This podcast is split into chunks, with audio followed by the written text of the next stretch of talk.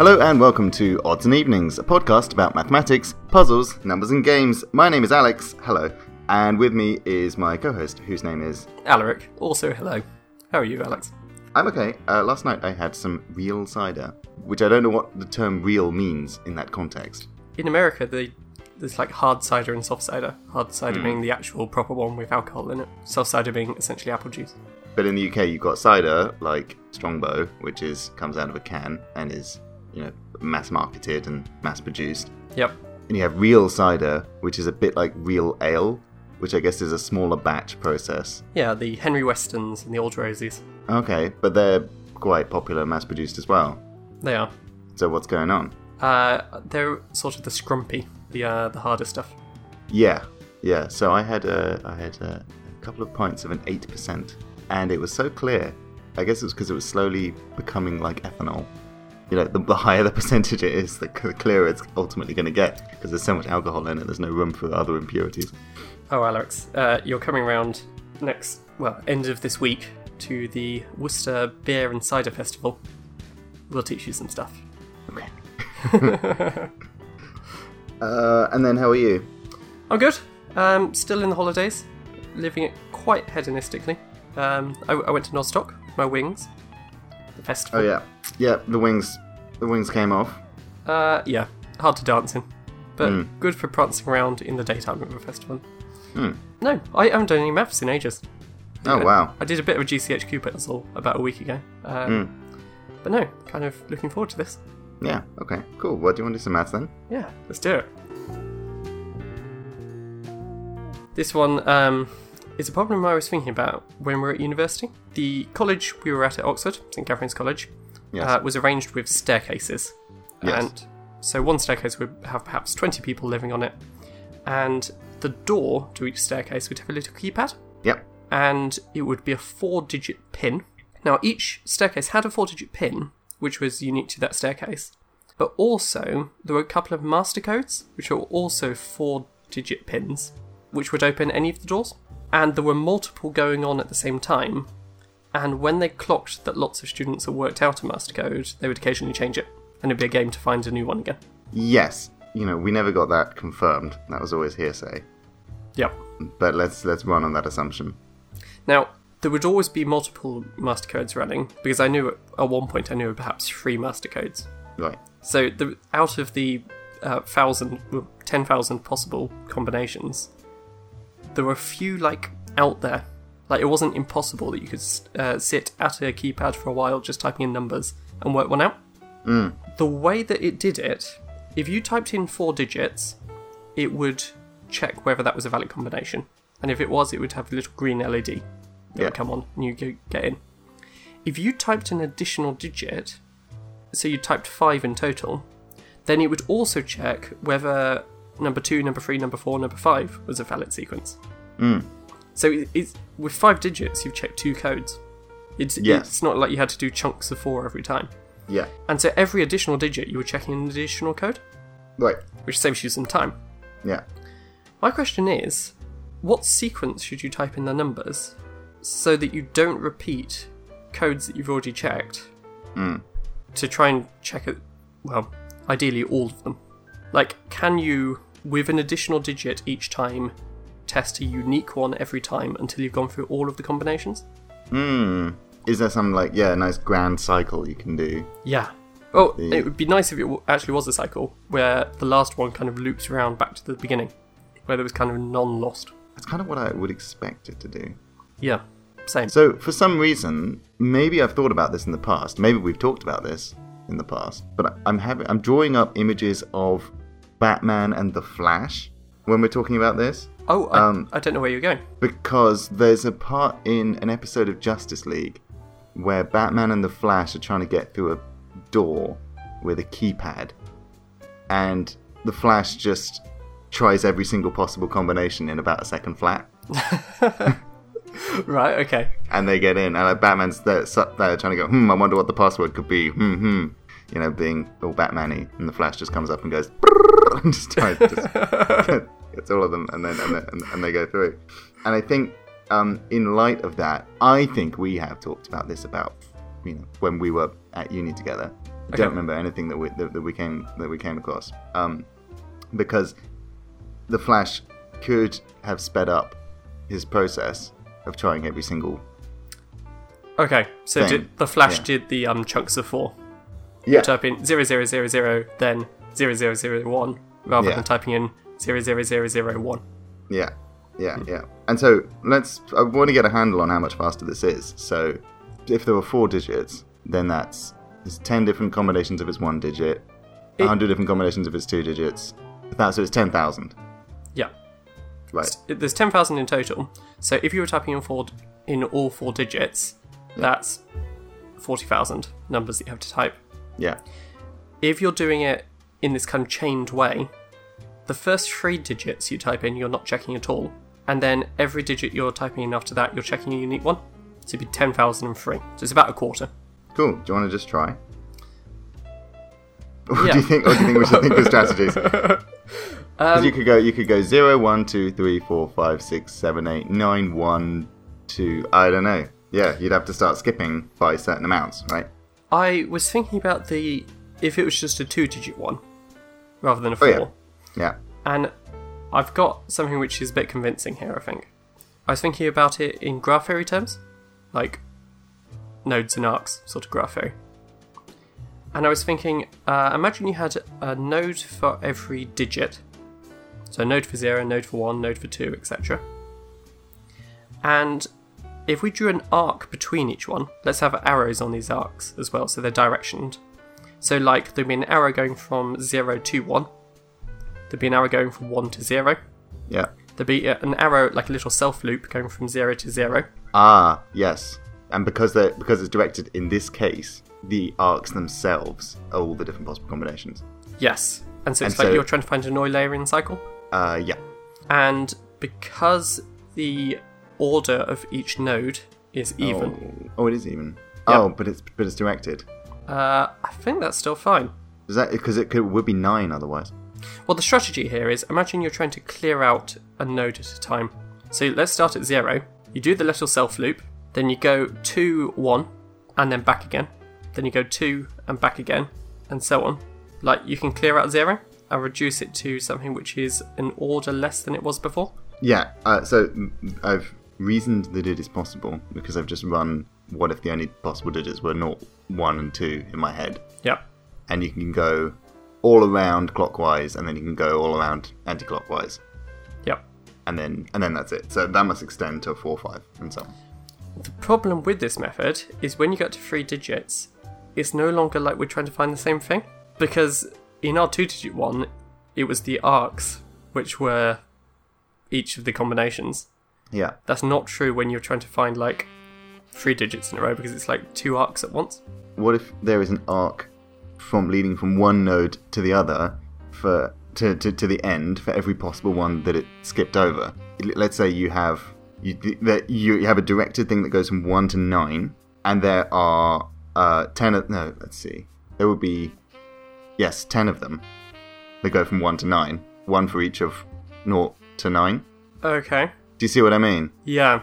Each And one, actually- it would have a little label on it saying this is the one representing blah blah blah.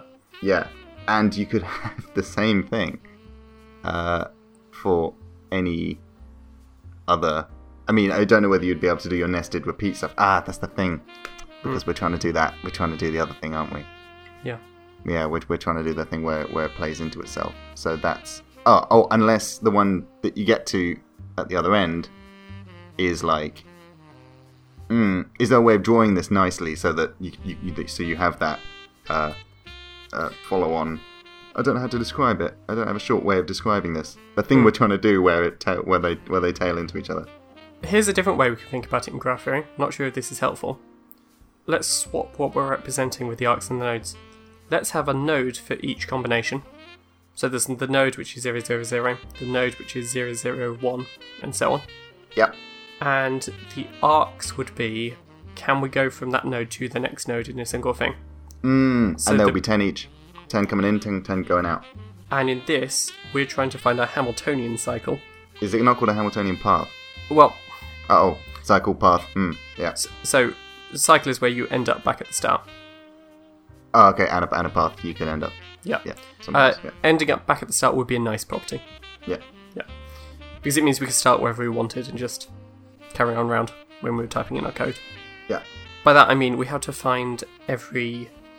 We have to get to every node, but we don't necessarily have to go through every arc. Okay. Well, we've proven it. It's possible. Well done. Uh, n- have we? yeah, because there's 10 outs and 10 ins for each possible combination. So we know it's even even ordered, definitely. That logic works when we're trying to find Eulerian cycles. No, it's true for Hamiltonian cycles, right? Hang on, let me just try and find a counterexample to your claim. Wait, define a Hamiltonian path again? One where you're traveling along a nodes, not repeating. Not repeating a node. Yeah, you're not traveling. No, yeah, I see what you mean. Yeah. This is 10 outs and 10 ins, but you're not trying to travel all the arcs. Yes. You go to each node once. Yeah. So you're looking for a, either a spanning tree or like a or a Dijkstra's algorithm thing. Uh, yeah. So, okay, here's a counterexample, one which is Eulerian but isn't Hamiltonian. Four nodes, one of which is in the middle, three of which are satellites around the outside, Yeah. each of which has two arcs connecting to the middle. So you keep go you keep going through the middle multiple times. Yeah. So I think that because this thing is so hmm, neat and tidy. What I'm hoping for is if we can complete one digit and do it in a way which we've then we can then do the same method for the next digit, just reducing the order. Uh, yeah, yeah. Because you can sort of make it recursive and like yeah. make it one where a, a problem for nine and then a problem for yeah.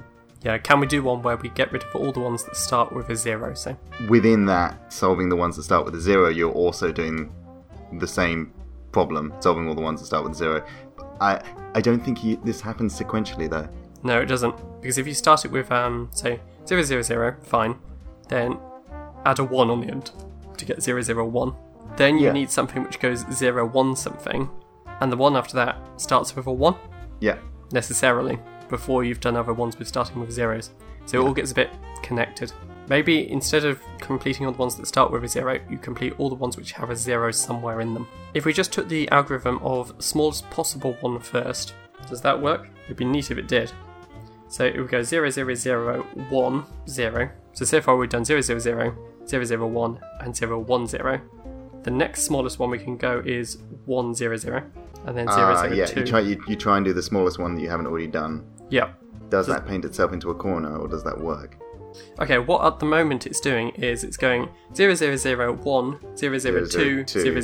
003, Yeah, and it's going to keep doing that until, until it gets 009, Yep. 01. yes. Ah, yes, and then right at the end of the cycle, you'll go 900 as your final thing that you do, and then you're back at the beginning. 900. 1. 002, 00. Like, But we've already done 001. no, no, no, no, no, yeah, but that's, that's the point. Like, when you've done the whole thing, I'm, I've skipped right to the end of the thing we're trying to construct. Okay. Because that will end up with a 9 as the last digit, probably. Ah, okay. and then you'll just go zero zero one zero zero. So I think Yep. it does it does loop back round. I think it is a cycle and not a path. I got I got I got that hunch. Can we try this? 10 digits is too many to actually go through the list here.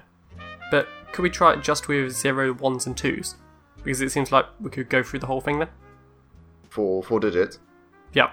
Sorry, how big is that going to be? If uh, 10 digits was 10 to the power 4, Sorry, it's eighty one. 81. It's quite long, isn't it? Should we do it with 0? With three, well there's only twenty seven of them. Yeah. Because I, I think if that works, then the, the whole thing probably will. Yeah. Sorry, guys, we know this isn't a proof. Uh, The whole thing it- it's probably the same. Um yeah, we've done it two digit with two digits. Uh, we do three with three, so it probably works with four with four. right. Okay, so let's do it. Three digits with zero ones and twos. So it goes zero zero zero Yeah. one zero Yeah. zero two zero zero. Zero. Not zero zero. Two zero one. Uh, it goes two zero zero because 'Cause- Wait, no, but if we you go two zero two zero, hundred. I know, but if you do two zero zero, you paint yourself in your corner. Ah, I see. Yeah, okay. It's a last digit thing. Yes. So 201 is the next smallest. Uh, yep. 201. And we've already had 010. So you have to go 201 1. Yes, okay, I agree. Then you've got 110, which we Yep. haven't had. And then 10, 101, which we haven't had, yeah. And then you've got 012. Has to go two. Yep. Yeah. And you One, got two, one, zero. one, two, zero. Two, zero, zero? Ah, no, you can't do that. Um, Yeah, that's going to be our last one. yeah. So 202. 202. It 020 feels like it's had. getting a lot less trivial as it goes along. 021. Yep. 210. No, have we had one or two already? Ah, see, this is why it helps that you're writing down and I'm not. Oh, you're not writing down. That's insane. No. Uh, yeah, 210 we can go to. Yeah. 10 it has to be 102. Mm-hmm. 022 is the only possibility. Yeah. We haven't had two twos in a row before, so we can go 220. Yeah. 20 Have we had 202? we have. Okay, then you can't have a zero there. Well, roll it back one because we've already had 201. Oh, unless the thing's 28 long, in which case, time for the zero zero. 3, But 4, 5, 6, 7, 8, 9, 10, 11, 12, 13, 14, 15, 16, 17, 18, 19. No. okay, so I think at that point we go. So what we've worked out is the smallest thing doesn't work. Mm, no, you just have to be a little bit tactical. Oh yeah, so you can't greedily do Yep. the smallest one. You do have to think ahead, but it's a good it's a good way of it's a good way of doing it. You just have to think ahead one about about one move. Hmm. That feels like it would get longer and longer if you were doing four digits and five digits. Oh yeah, yeah. If you're four digits, you got to think ahead by two moves or something like that. Yeah, it's uh, it's not kind. So that's not a, that's not an algorithm that works No. in a greedy sense. Hmm. Have you heard of Gray code? Yes. That's something to do with this, isn't it? I think it's a thing where you can change one digit at a time. Yeah, it's a way of counting up in a in a sort of binary esque way, where one digit changes and the representation of numbers ticks up by one, but only one bit flips at a Yeah. time. And you can get like non-binary versions of it as well. So I've got like the three-digit ternary one here, where it goes through a kind of cycle, changing one at a time. Actually, it's not a cycle; it's a path. It gets from 000 to 222, changing one digit at a time, going through every possible state in between. Mm. But its way of getting from one to the next is not the same as our way of getting from one to the next. Ours Right. is preserving the last two digits. They will become the next, the first two digits of the next one. Yeah, But I wonder if we can kind of use that their mapping to do a similar sort of thing. I am becoming lost. I am too. About time we wrap this one up then. All right, listeners, help us out. Uh, you listeners, do our work for us. We're not clever enough. Be more clever, or put some more than um, you know, fifteen minutes thought into it. If someone has some good graphing software, you could draw the graph and it can immediately go, "Here's the cycle." Can be I- solved quite nicely. I think. Oh, you could do probably maybe do it with a big matrix. Maybe I think that's Well. equivalent to the graph theory stuff we were trying to do. it is. Yeah, dalliance, Alec, dalliance.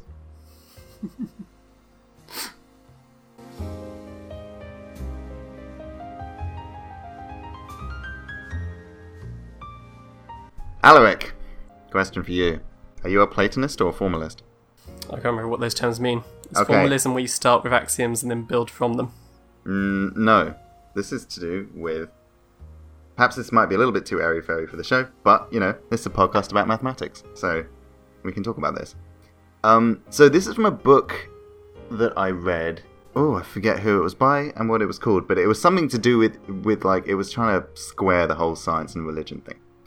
And in it, the author went into the idea of whether mathematics is discovered or Or created invented. Yeah. or invented. Yeah, and so um, Platonists.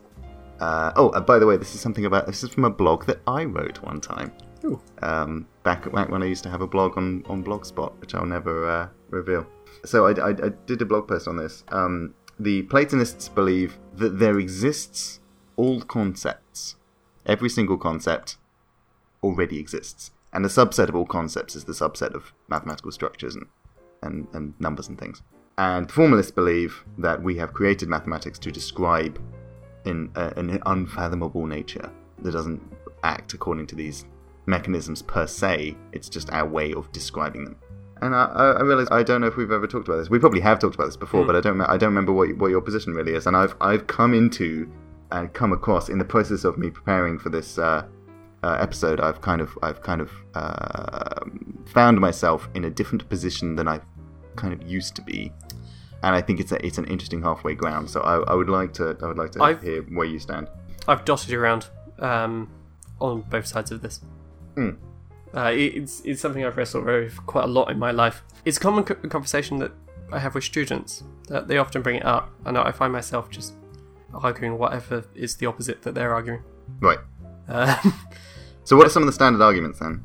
um, so a lot of the people I talk to come to this as scientists. They'll be mathematicians, but they'll they'll also be doing a whole lot of science A levels. Yeah. and so they're they're kind of used to the um, the process of we take measurements from the world, we try and fit theories around them. Um, oh look, here is a very simple sort of measurement we can do. How many things are over there? There are five rocks. Yeah. Um, Maths is built on those kind of uh, foundations of how many thing, Yeah. and Except for from- negative numbers, which are built on the concept of debt Yeah, and, and owing, owing someone. No, it's a societal thing. Yeah. If you gave me three rocks, then I would be up to zero rocks. Yeah. Yeah. Uh, and it, it, it's very tempting to think in that sort of uh, frame for maths because that's kind of how it's built up from primary school. Hmm. You can think of everything in terms of how many rocks do I have. Like the concept of odd or even, it's when I'm arranging my rocks into a rectangle, which is two by something, is there one left over or not? Yeah.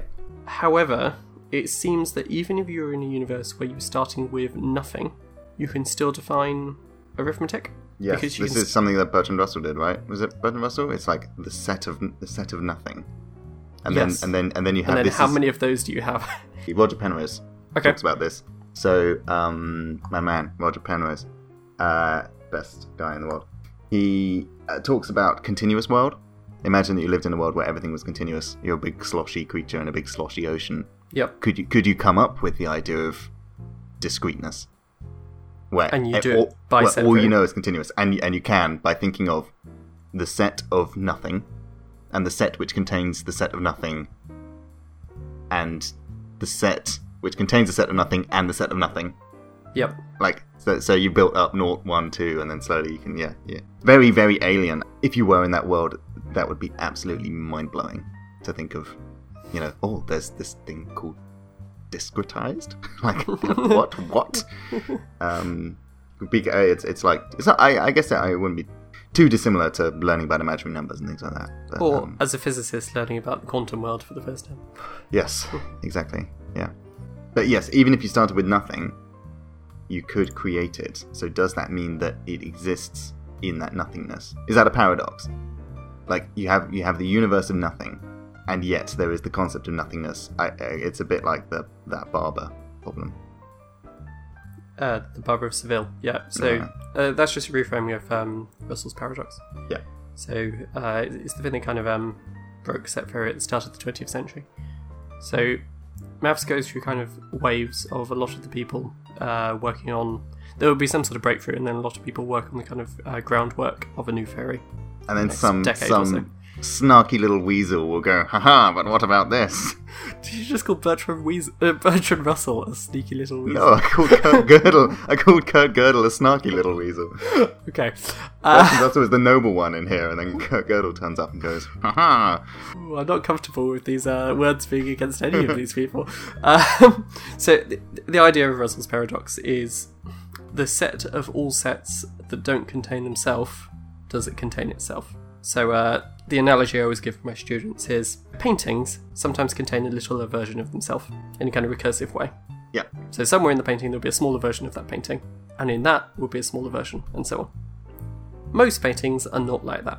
So, like the Mona Lisa does not have a smaller version of the Mona Lisa in it. No. Imagine you collected all of the paintings that weren't like that. So the Mona Lisa and the Scream and so on. And you put them in a big gallery. And to celebrate this great event, you hire a painter to paint a picture of this gallery with all the paintings that don't have that property. Mm. Um, but then you realise that that painting doesn't have itself in it. So you go and hang it up in the gallery and you paint Right. it in You have to keep going. but then it does have itself, so you take it down and you rub it out and so on. Yeah. It is it's the same thing. It's just set theory rather than paintings. So the set of all sets that don't contain itself well, if it does contain itself, then it doesn't, and if it doesn't, then it does. And it, it feels like it's uh, it's very hard when you're looking at these sort of paradoxes to work out whether it's just a little wordplay thing, and it can be resolved easily, or it's actually something deep and uh, problematic. And this is of the latter category. It's a paradox. And set theory kind of it's a fundamental flaw in it, and it Yes, leads to it- other flaws. It aids in that formalizing of the paradox. Yeah. Um, well, And- so so so because we've created this concept of this paradox, that would lead us to believe that that mathematics does not exist in the wild, in nature, because nature doesn't really have paradoxes. Well, what we're trying to do is start off with our normal axioms. The uh, addition is commutative and associative and that sort of thing. And we were trying to base all of that on a more fundamental building block, which was the axioms of set theory. Yeah. And a lot of people did quite a lot of the work of porting one over to the other.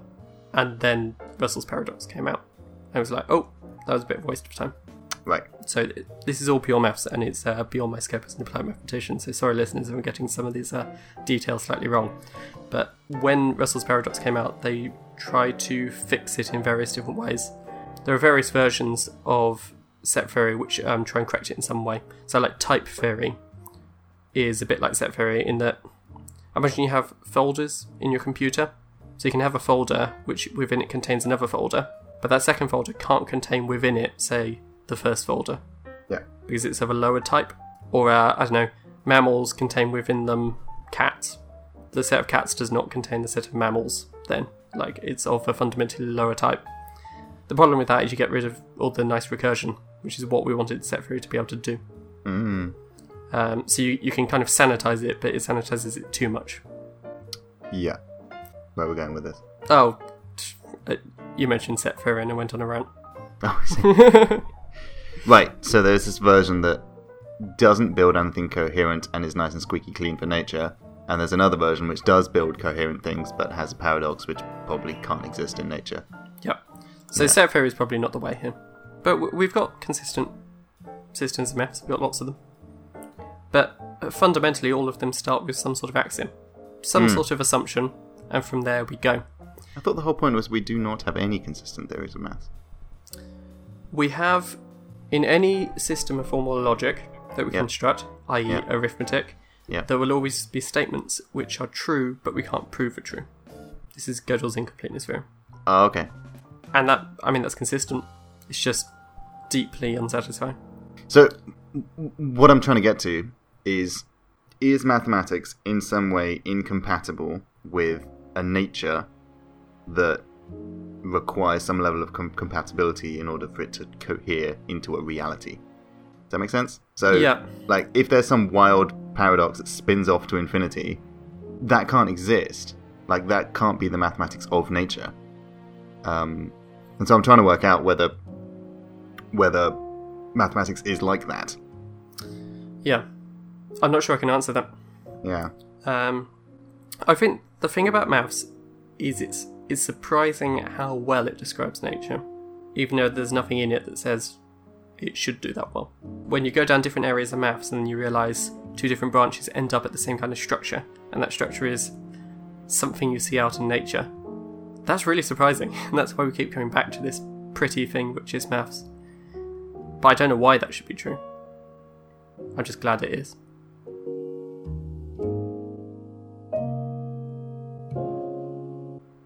So I was thinking recently that maybe I don't believe that maths is part of nature. But what I do believe in, much like what you were saying about your students, is that what is natural is addition, subtraction, multiplication, and division. And that basically most of the rest of maths is just an application of those four operators. Yep. Is all of maths an application of those four operators in some way? Yeah, pretty much. So, So- maybe that's what's natural, and the rest is all our construction.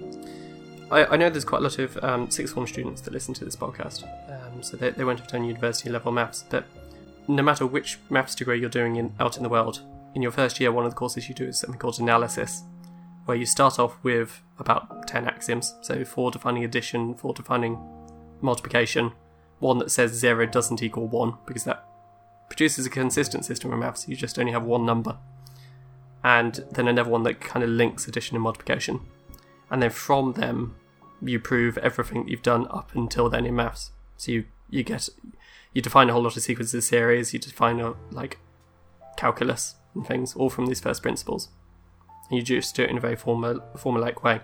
And so you for the first time you see that maths is consistent just from defining addition and multiplication. But the key here is you have to start somewhere. You have to have some assumptions. And so those base assumptions could be all that is natural, and everything else is, is, is an application of that. So Yeah. we know we know that multiplication exists. So here's how you can prove that addition and multiplication definitely exist in the wild, uh, and it's through the interaction of two charged particles. So we know that the force between two charged particles uh, is equal or is proportional to the uh, their two charges multiplied by each other Yep. and and, and that's measurable, so multiplication must exist. Um, we also know that the fields produced in any particular point near those two charged particles, uh, uh, the field, the, the electrical field is equal to the sum of those two electrical fields generated by those charged particles. Are there error bars on any of these? Uh, no, quantum electrodynamics is so accurate um, that it is uh, it's, it's the best candidate for the, the thing that is the that is actually true. Yep. So it quantum electro quantum electrodynamics may be the only scientific model that we have that is actually how nature works. The rest is a close approximation. Yep. So again, there is a bit of an error here. It's just, as far as we can tell, addition and subtract, uh, addition and multiplication seem to be working. Any error that there is is due to uh, imprecision in our own measuring implements, and not due to inconsistency with uh, reality. How can we know that? Oh, you can't, but you know, it's much like the stuff that we did earlier, where we're like, okay, this is probably true. Like, we we uh, we test QED to exhaustion, and we've never found an inconsistency with with Yeah. reality, except for perhaps you know on the edge of black holes and stuff. But that's more of a that's more of a problem with relativity than it is a problem with quantum electrodynamics. It, it's a sciencey proof rather than a mathsy proof. And we're talking about mathsy things here. You're, you're kicking the can down the road in terms of accuracy. Hey, you asked. yeah, yeah, Yeah. Um, yeah, but I'm just I'm, I'm just trying to prove that that multiplication and addition and and division and subtraction exist. You're, you're trying to prove that they're likely to exist. Again, you're, I- use, you're using the word proof in a different way here. I am trying to point towards evidence that the phenomenon of multiplication is a phenomenon that can be observed by, yes, not formally proven that Yes. it exists in nature. So anyway, just food for thought. Yep. Something for if, if anybody's got any fantastic arguments uh, along these bounds, I would love to listen to them. I've, I've never really explored it in any depth. I've always just sort of had the concepts and I've sort of brought it up with other people and listened to their arguments, but I've never like gone into the texts of of discussion on this. Hmm. So if, if if there's anything that you know either me or Alec have, have, have touched on that's actually really close to the current like accepted doctrine on Platonism versus formalism, I would love to hear it. Yeah, I I'm not sure what the current state is. I I've read quite a lot of bits from various philosophers on different bits, but I'm, I'm not sure what the grand narrative is here. Yeah. When you're uh, reading Plato in between your Bertrand Russells and things, I know that I'm skipping quite a lot of through history. Yeah. Yeah. Um, So I read Bertrand Russell's History of Western Philosophy. It's mostly about popes, so you're not missing much.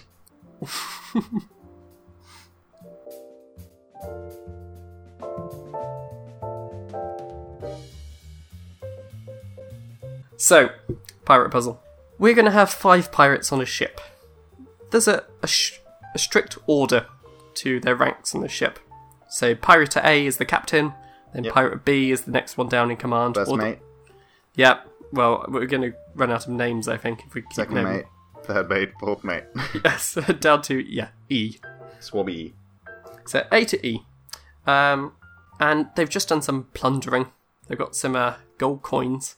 Yep. And from their raid, they've got 100 gold coins. Now, it's up to whoever's in charge to offer a distribution of these coins to the other pirates. Yep. And then every pirate votes, including the one that offered the distribution. And if there is a, a majority, or if it's equal numbers, then it goes through. Mm-hmm. And that is the, the distribution which is chosen. If the majority of people dislike it, then the whoever's whoever proposed it is thrown overboard and they try again. Okay. With one fewer pirate, everyone's kind of moved up the ranks. Yep. Now, the pirates have have three levels of priority here. So level one is pirates are savvy. Each pirate wants to survive. That's their like number one priority here. They don't want Yeah. to be thrown overboard. Number two is that pirates are greedy. So each pirate wants as many coins as they can, unless it would contravene the first rule. So their priority is surviving. Yep. So the that- captain's not going to go 100 0 0 0 0. Yeah, because no one's going to accept. And then the third rule is that pirates are bloodthirsty. So each pirate, given that the first two conditions are met, that they're um, surviving and that they're getting as much money as possible, they would prefer if other pirates were thrown overboard, in the case of everything else being equal. They like the violence. Yeah, they like a they like a good splashdown.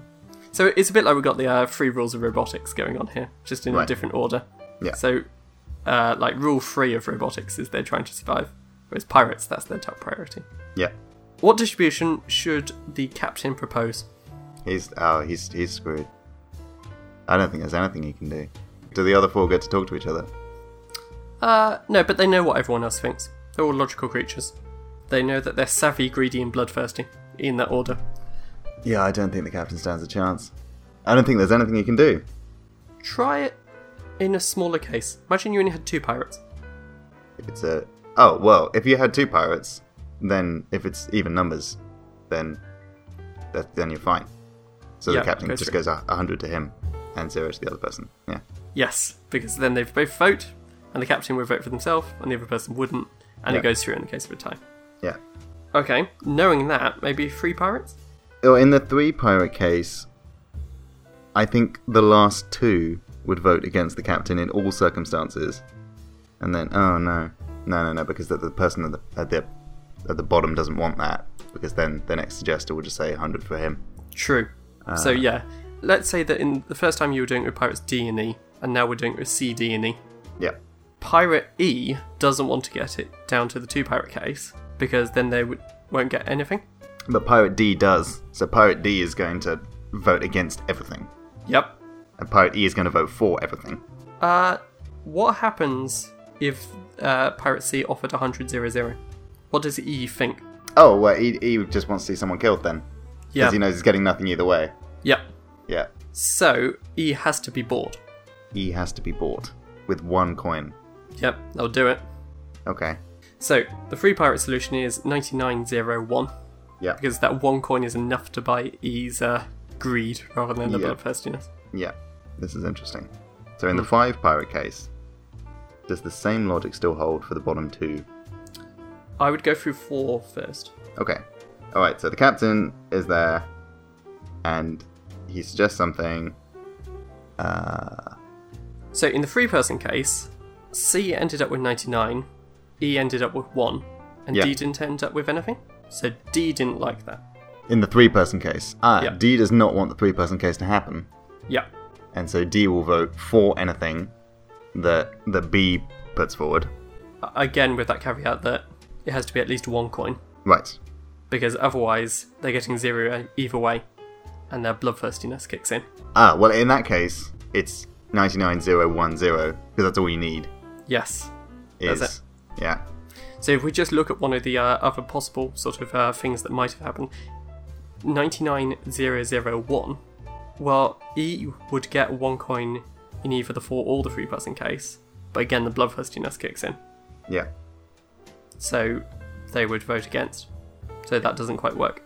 So the problem is, five is non-trivially different because it's odd numbered, so you can't have very easy evens, or the, the even thing doesn't exist. Yep. And you're in a case where you need more than one person to get over majority. So we look at the four-person case. Yep. We know B wants it. We know D wants it. But this is the thing. This is why I was saying I think that there's nothing the captain can really do. Ah, no, but it resolves in the four-person case. So if it gets down to the four-person case, it's going to resolve. So there's nothing that Yeah. nothing that C and E can really do about it. So they they know their best bet is to comply with the captain on Yes. what he's doing, and so therefore it's 980101. Perfect. Yeah. Okay. Which is, is kind of surprising, like how much the captain can get away with. Yeah. Um, and this pattern continues. So it's kind of an odd even thing going here, but it's like you're alternating each. You're never giving to the person below you. You're always Yeah. giving them zero. Yeah. You're giving one to the person below them, and so Yeah. on. Um, Now, I bet, I bet if you, I bet, bet if you, try, if you try this with actual people, it won't work. There's a difference between game theorists and human beings. yeah, Um, yeah. If you gave them anything breed. less than a third, I think they'd go against you. yeah, Um, I think an interesting case, and I haven't really thought about it before, that kind of continues until you run out of money. Because if you got to the point where you had like, is it 199 pirates, where you'd go 10101010, yeah, you'd end up giving 100 coins out to uh, 100 pirates. You're missing 99 out. yeah. What happens in the 200 pirate case? Well, it'll be even. You don't quite have enough to buy everyone, do you? No, but 200's fine because of the square number thing. I think 201 is dangerous. Oh, yeah. Not square number, the even number thing. Yeah, sorry. Yeah. Yeah, yeah. I'm using the term you're square right. to mean to match rather than to. Uh, Oh, yeah. Yeah. Yeah, 201. 201. I Do think you just is not have enough money to bribe? well. Ha, you, th- then you've got to add in the. No, if you want to survive, Ah, you'll, you'll give 100 to everyone else, and then and then you'll vote for that, and you'll, the captain will get nothing. But at least they at least they live. so maybe that continues as you go on 202, 203 and things. I don't think it's enough. So 20, 202 is fine because you can do the same thing. Yeah. 203, well, now you've got 102 unhappy people and 101 happy people. I think it collapses down to 202. Is there not the fear of those other pirates that when it comes to their turn, so like the ones just below you, they know they would also be killed? Ah, ah ha ha ha. Is that enough to buy their vote? Because they but- don't want to die. Yeah. But then if it did, then that strategy would work, which means they wouldn't vote for you because they'd be safe anyway. Because if a strategy because, because they could rely on the same fear strategy themselves. I don't know which way this collapses. no. They're confident that they'll survive, but it means that their thing that they're confident in doesn't work. And so you're left with a, a jittery incoherence in logic, which proves that pirates aren't part of nature. Right, that's it, folks. That's the conclusion of the podcast. pirates don't reel.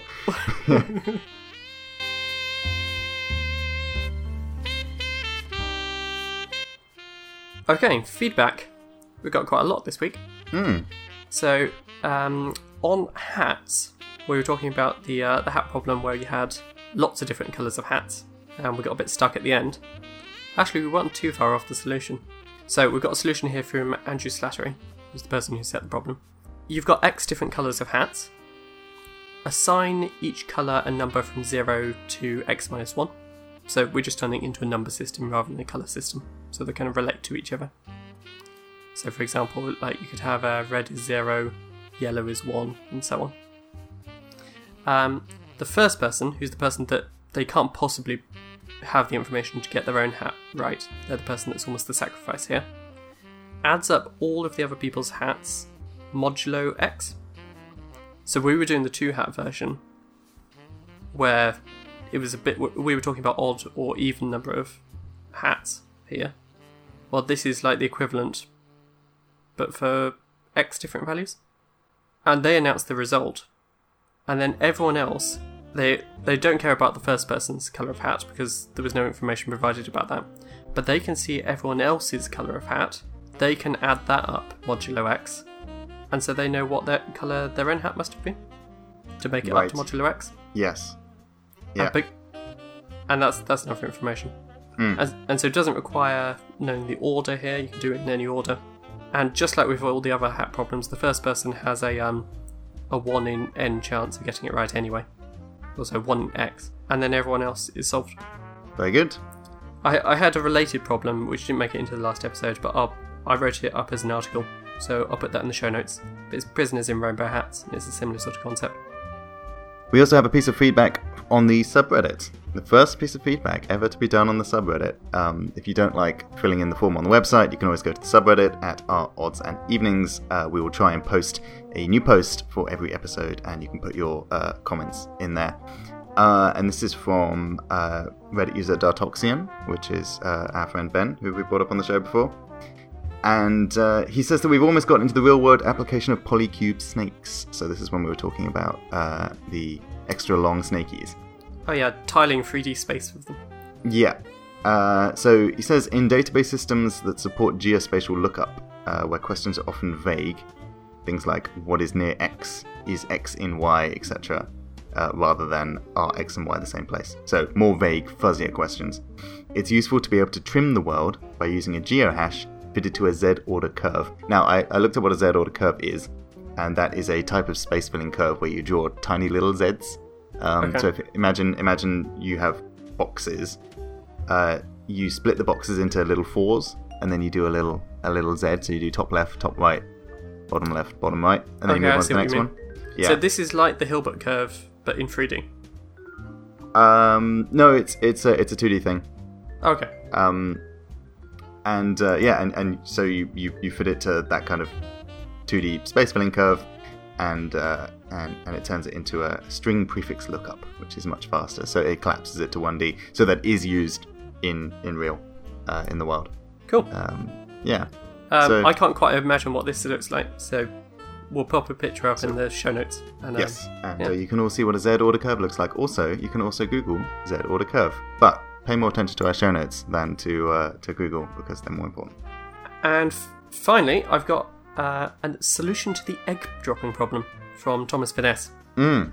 So this is the one where you uh, you had some number of eggs and you were dropping them from a building which had some number of floors, and uh, the two egg version is the classic version. But we were hypothesizing what it would look like with three eggs or four eggs or that sort of thing. Yeah. And it got quite complicated. Um, Thomas Finesse has got a recursive solution here. So the idea with one egg, it was like you were adding up all the floors as you were going along. You were adding up uh, like one floor, one floor, one floor, one floor, and you end up with just something linear going up. With two eggs, it was like you were adding up uh, one plus two plus three plus four. Like the sum of those linear things becomes a quadratic thing, becomes just triangle numbers, Yeah. which is a quadratic formula. Well, it turns out the next one, you're adding up those triangle numbers 1 plus 3 plus 6 plus 10, etc. Yeah. I- If you want to have the geometric uh, kind of intuition here, if you add up all the tr- triangle numbers, you're getting the tetrahedral numbers. Mhm. Ima- imagine you're stacking oranges. So you've got one orange at the top, then you've got three oranges that it's resting on, Yep. and six it's resting on. Yeah. Ah, yes, stacking oranges. Yes, that makes sense. So the next one up would be adding tetrahedral numbers, where you get the kind of 4D equivalent of these things. Yeah. Um, with all of these things, you're trying to find uh, the smallest value which takes you over the number of floors. So with the two egg version, you are finding the smallest number so that n times n plus 1 all over 2 was greater than the number of floors. That n times n plus 1 all over 2 is just uh, the general equation of triangle numbers. Yeah. The next one up would be the the smallest tetrahedral number that gets over the number of floors, and so on.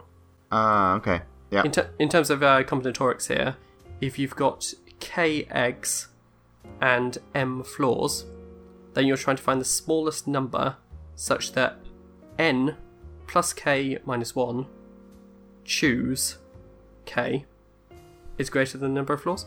Yeah. Right. And then you Um, do it in reverse. So you start with the biggest one, or do you start with this when when you're actually dropping the eggs? Uh, that's which floor you would go to. Yeah. Uh, I, it's actually the the ceiling function of that. Okay. Um, because that doesn't always give a nice number. Yeah. Um, if you want to think about this in terms of Pascal's triangle, it's like you're going along each diagonal. The one egg version, you're going like the the uh, the second diagonal in. Yep. What's the smallest number, which goes over that? The two egg version, you're going the third diagonal in, which is where it goes one, three, six, ten. It's the triangle numbers. The three egg version is the next diagonal up, and so you can just do it by looking up on Pascal's triangle. Hmm. I have a question. Yeah. are the numbers above the tetrahedral numbers uh, the same as stacking hyper oranges in 5D space? Uh, it, we'd be up to 4D then. Yeah, but you stack 3D oranges in 3D space. Oh yeah, yeah. So sorry, hyper oranges in, in 4D space. Yes, it is. Hmm. The, Yeah. the hypertetrahedral numbers. Um, And I guess you can tell because the 2D triangle numbers is like stacking circles in 2D space. yeah. Yeah. If you don't think of it in the right angle triangle way, which is kind of the way that I do. But if you think of it in terms of a equilateral triangle, it's like yeah, stacking circles, and so that's like stacking oranges, and then that the above, yeah, it's like stacking um hyperspheres. Yeah. Cool. It's quite it's quite neat. And we were talking about um, whether it was going to go linear, quadratic, cubic, etc. It does. You're just Yeah. going up one dimension. It goes the order, yeah, it goes up by one each time. Very nice. And I like the thing uh, that uh, he mentioned at the end, which is that as the number of eggs goes to infinity, you get the, you get to the binary search Yeah. thing, which is Takes- perfect. log of the number of floors order time. Hmm. That makes sense.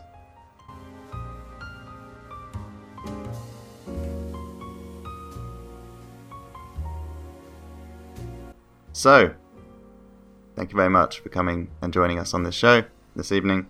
Uh, I have been Alex. Alaric has been Alaric. We do a thing at the end of every episode where we rate how satisfied we were with I guess what we did. I've never found a way to properly describe what this is, but anyway, we just attach numbers to what we did as a, as a way of recap. It's, it's a kind of plenary for our minds. Hmm. Plenary. So, uh, what was the first thing we did? Cats cute pads. Cats being the name of our college. Yes. It's been such. I've been thinking about this problem for so long. I would like a solution to it. I thought that that smallest number thing was going to work, but it didn't. Well, if it really worked, you would just go zero zero zero zero zero zero the whole time. The smallest number that you hadn't already done. Oh, right. Well, we were doing it, and it did look like it was going to work. You were just unsatisfied by how, quote, non-trivial, unquote, it became. Yeah, so what I wanted was an algorithm where you literally follow it rather than having to think along the way. Uh, rather than having to think Yep. one in advance. Oh, you can't do that because, yeah, yeah. Um, I liked thinking about the kind of arcs and nodes graph theory stuff, but it was unsatisfying that it didn't work past two digit. Right? We think. Yeah, well, it would, if it does, it works in some modified way. Yeah. Again, so I proposed a thing, it didn't work past the general case. Yeah. So therefore, Three. your score is three. Okay. um, yeah, I'm going to do the same. Normally I do plus one minus one on your score, but uh, I'm going to do the same this time. uh, and then and then we talked for a little bit about philosophy. I got to a new place mentally that I hadn't before, so that's good. I, I do a lot of thinking by talking. Okay. So um, it's useful to talk about these things because it helps me to think. Uh, and so the idea that um, potentially paradoxes in, in nature, in paradoxes in mathematics, means that mathematics doesn't exist in nature, uh, was uh, something new that I hadn't uh, I hadn't thought of before. So I'm quite satisfied. Actually, I know we didn't, you know, put the world put the world to rights or anything like that. But I'm actually quite satisfied with that discussion because I got I broke new ground on the Platonism versus formalism thing in my head, Okay. and so I'm going to give it a nice eight. I feel like I got to say some classic anecdotes, which I probably say a couple of times a year in student conversations. Do the Russell's paradox and things. Um, but resolving this deep question in mathematics is uh, nowhere near in my mind. Five. Very fair. And the last thing we did, Pirates. pirates. That was good. I did it. you did. I solved it. Yay. I, I think it's just quite a neat problem because it, the answer you get to is so different from what you think it would be at first. Ninety-eight gold coins for the captain. Well, I was thinking it was there's nothing he can do. Like the captain would always die. Was what I was what I had Yeah. initially thought. Yeah. I would be interested if anyone can solve like the 201, 202 case, etc. I think we got there, but it would be nice to see a proper. I like to see how it extends past. Yeah. Um, Oh, we so- got a bit wobbly towards the end of like Yeah, trusting the method, not trusting the method. Yeah, yeah. but that isn't solving the original puzzle. That's uh, using the puzzle as a launchpad for maths. And I'm happy with the puzzle itself, so 9. Wow. I haven't done a 10 in a while. But I'm going to say 9. Only because it got a bit funny at the end there. Do you, do you agree? We had Any reactions? no, no, yeah. uh, We came up with the same number for the same reason. Yes, we agree. Okay. So that's it for the show for this week. Minor apologies that this one's come out a tiny bit late. My fault. Um, Sorry. Alex's fault this time. Uh, we won't go into why. Um, and uh, yes, so here's how you can reach us. We are always looking for problems that we can do that are suggested by listeners. If you have a problem that you would like us to tackle, uh, whether it's because you haven't uh, solved it yourself yet, or whether you're just curious to see how we approach it, uh, you can reach us at oddsandevenings.com. There's a form you can fill in there. Uh, there's also a subreddit, uh, reddit.com forward slash r forward slash odds and evenings. Uh, the main place that, that we like uh, with the show is our Twitter. So that's twitter.com slash odds and evenings. You can find me individually at twitter.com slash speakmouthwords. And you can find Alaric through any odds and evenings channel, correct? Yes, Correct. I read the Twitter, I read the emails. Yeah. We love you Um, guys. You, uh, thank you. Uh, thank you very much for listening. Um, and thank you for listening, even if you don't write in. Uh, your your downloads are a blessing on our analytics, and we hope you enjoy the show too. What else? Oh, this music that's playing right now is by David Russell three two three on YouTube. Go and check him out. He's very good. And uh, that's about it. Anything else to plug? Nope. No. Eat your greens, stay indoors, and uh, good night.